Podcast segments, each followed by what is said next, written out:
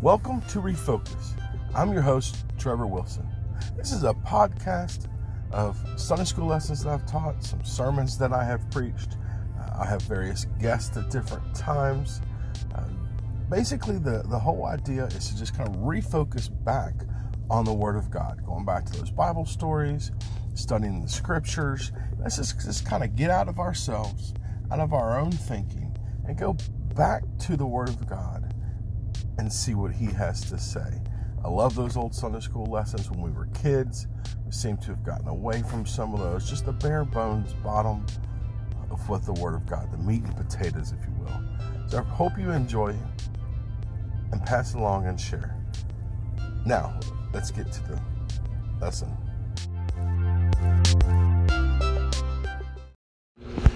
And we're back. This is Steve Wilson, and we're going through the book of Matthew. We have worked our way up to Matthew chapter 14. Uh, this is the halfway mark. We get through chapter 14, it will be anyway. There are 28 chapters in Matthew, so this will put us halfway through. Sorry, I needed to get a drink right quick there got me a big glass of uh, grapefruit juice. I know a lot of you think that's gross, but I happen to like it. And so I've got a big 32 ounce tumbler of it right here. Try to keep myself hydrated. So, anyway, we're in chapter 14. And uh, we're going to uh, talk about Herod for a little bit. Verse 1 it says, And at that time, Herod the Tetrarch heard of the famous Jesus, uh, of the fame of Jesus. So, um, Jesus's reputation is getting around. People are beginning to know who he is. We're going to be addressing the uh, feeding of the 5,000 here in a few moments. So, he's attracting some pretty good sized crowds. Um, they're hearing about the miracles and whatnot that he's performing, and so of course they're flocking to him. And you know that's not so unusual even today, you know, I watch these uh, miracle healer, healers, etc., and they always seem to draw these huge crowds. And of course, it's all centered around the miracles that they're going to perform. People are coming to get healed or whatever, and uh, I, you know, I'm not going to get all into that, but you know, I'll just, just other than to say that these guys are false teachers what they're doing is not real. The miracles are not real, they're fake.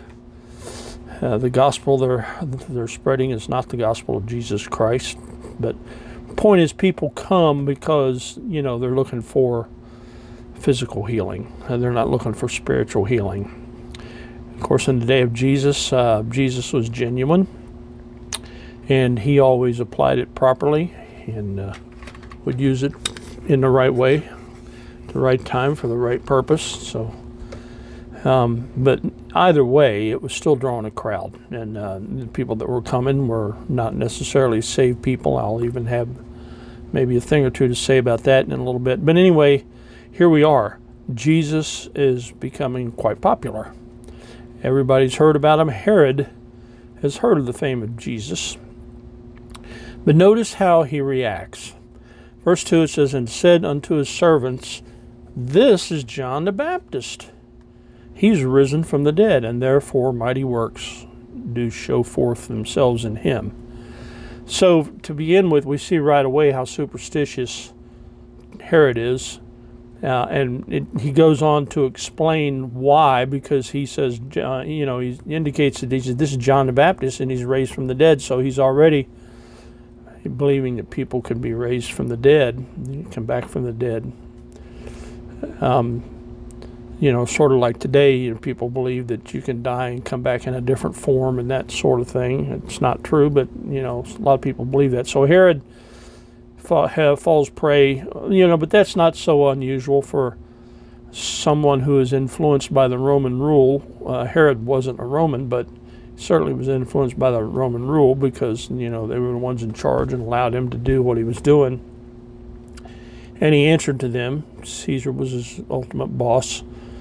Um, and but you know Roman teaching along religious lines, of course, based on mythology. So, you know, that's all fake stuff. So it's not unusual that people would believe in this sort of thing. So um, he, he explains why he thinks is Jesus or John come back from the dead. He says, For Herod had laid hold on John and bound him and put him in prison for Herodias' sake, his brother Philip's wife. Um, what had happened was um, Herod saw Herodias, who was married to his brother Philip, and uh, had his brother killed and took took Herodias from him because you know he wanted Herodias. And so John had approached him in verse 4 says, For John said unto him, It is not lawful for thee to have her. We would have, uh, and when he would have put him to death, he feared the multitude because they counted him as a prophet. See, he was he was afraid um, of what might happen. But I'm getting a little ahead of myself.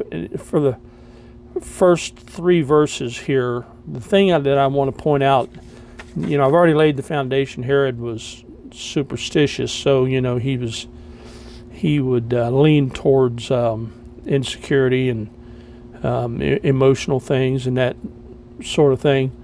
Um, but he was afraid of John. He was afraid of John the Baptist. Uh, Herod feared John. And he feared John so much that he couldn't see who Jesus was. Um, and the reason he feared John is because he could impact the multitude, and we'll talk about that in the next section here because he feared the multitude also. But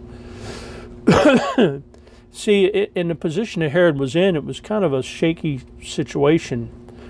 Um, the only thing Caesar really required was that you keep the peace. I mean, you know, Herod, he allowed Herod to be king of the Jews, but only so long as he could keep the peace. As long as he could keep everybody under control and collect the taxes, that's all Herod, that's all Caesar really cared about. So if there was insurrection or some unsettling uh, movement or event or something like like that, you know, it could impact it could impact Herod and his position. Well, the people had heard John and heard his message, and he was having an impact on the people. So when John came to Herod, told him, he said, "Look, what you've done is wrong. You can't, you, you, you know, Herodias was your brother's wife. You, you, it's unlawful for you to have her."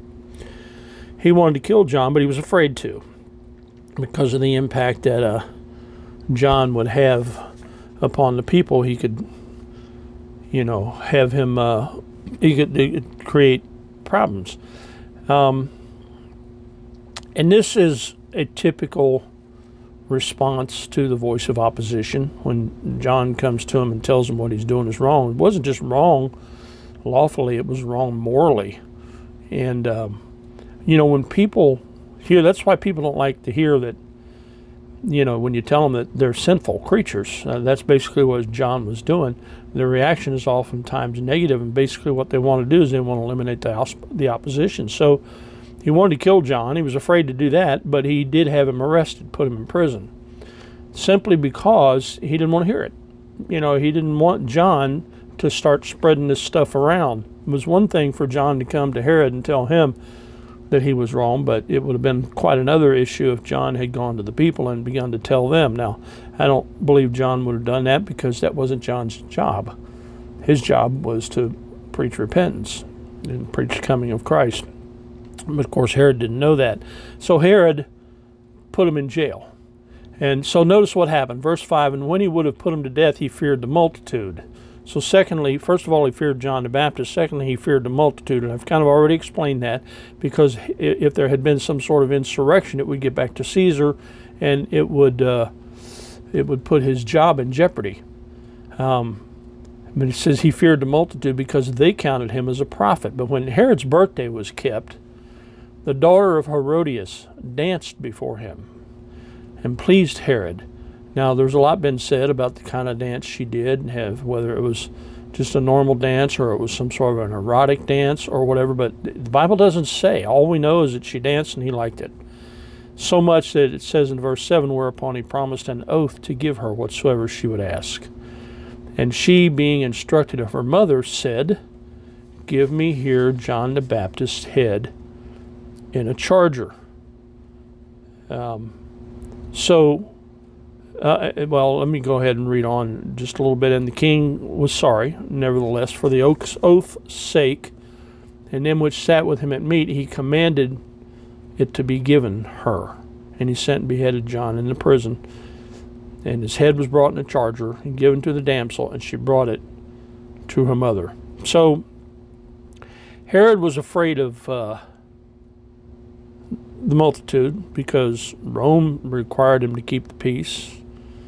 Um, the insurrection, he was afraid of the people because he was afraid of Rome, then he was afraid of the people because, you know, they could affect the peace. And he was afraid of losing his power. Um, and I'm sure the type of person that we've kind of already seen who he is, power was a big deal to him, you know. It, it, it meant a lot to him to, to be in that position. He was uh, emotionally unstable when it come to that sort of thing. And uh, he certainly didn't want anything to, uh, to upset that. But I think also what we see here was he was afraid of failure. Um, you know, had he had this, had he done something with John and caused insurrection and lost his job and all that, he would have been considered a failure. But it was it was more than just losing his job. I think it was a personal thing. Um, he just couldn't handle being a failure. So what he did is, you know, when Herodias did this, it actually, whether he knew it or not, um, he it kind of gave him an out. You know, if he if he didn't keep his word, if he didn't keep his promise that he had made, and of course he had no idea that's what she was going to ask, so you know it kind of blindsided him. But if, if he didn't keep his promise, then he would show him as being weak or vulnerable and uh, he was afraid he'd lose respect. So you know that's what tells me it wasn't just his fear his fear of losing his job. It was it was it was a personal thing that you know it was a pride thing that he didn't want to lose respect from the people. See, fear. There's two kinds of fear. One is a is a fear of respect, like we have for God.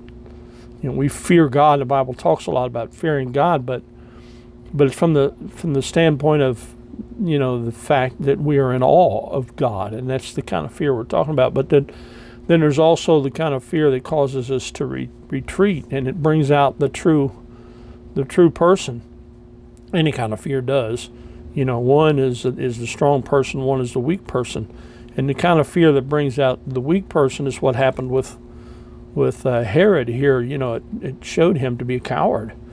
Um, so anyway, you know, and that's what happens, you know, when when something comes before you that that you, you truly fear that you're afraid you're going to be overcome, you run, you hide, you do whatever you can to get away from it. Uh, in this case, Herod tried to put him in prison, and then eventually, of course, put him, you know, put him to death. Had his head chopped off and put his head on a charger and gave him to. Uh, gave them to Herodias, or Herodias' daughter, and then she in turn took it and presented it to her mother. So, you know, they got what they want. Ultimately, Herod really got what he wanted because now John's out of the way. The problem is that still leaves Jesus, which he had to deal with any, you know, later. He finally had to realize who Jesus really was, and, and then we're, we're going to start talking about, of course, Jesus. And there's an overall message in this chapter uh, 14 here, but I think I'm probably going to hold that off until the end. Um, and, you know, we're going to get into this thing about the feeding of the 5,000 because that's what comes next.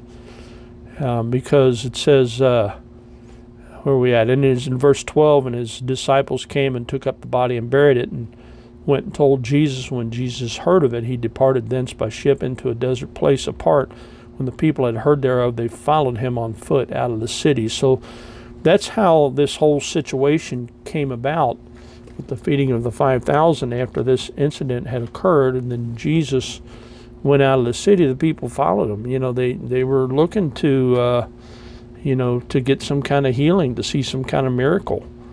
Um, and um, they got out there and, you know, ended up, you know, finding out the disciples wanted to send them home. But we'll get into that later. But what I want you to see right now is what fear does to you, what superstition does to you. The fact is, we have a God who overcomes all of that. Um, and, and we have a God who is going to watch over us and deliver us and guide us and care for us. Um, and, and unlike Herod, of course, rather than understand who Jesus is, that this fear of John the Baptist and this fear of the multitude and uh, his, his, his fear of failure, these things prevented him from seeing Christ. So if we get wrapped up in the things of the world, the things that we're up against in this world, we're not going to see Christ. Even as Christians, we're not, uh, you know, we may be saved, but we're not going to see the things Christ wants to do in our lives. And so, you know, we'll, we'll talk about that a little more as we go forward. So, right now, we're at the end of our time. So, we'll wrap this little segment up. Hope it was helpful. And we'll see you next time when we pick up in uh, Matthew 14, oh, I think around verse uh, 13 or 14 from there. Um, goodbye and God bless.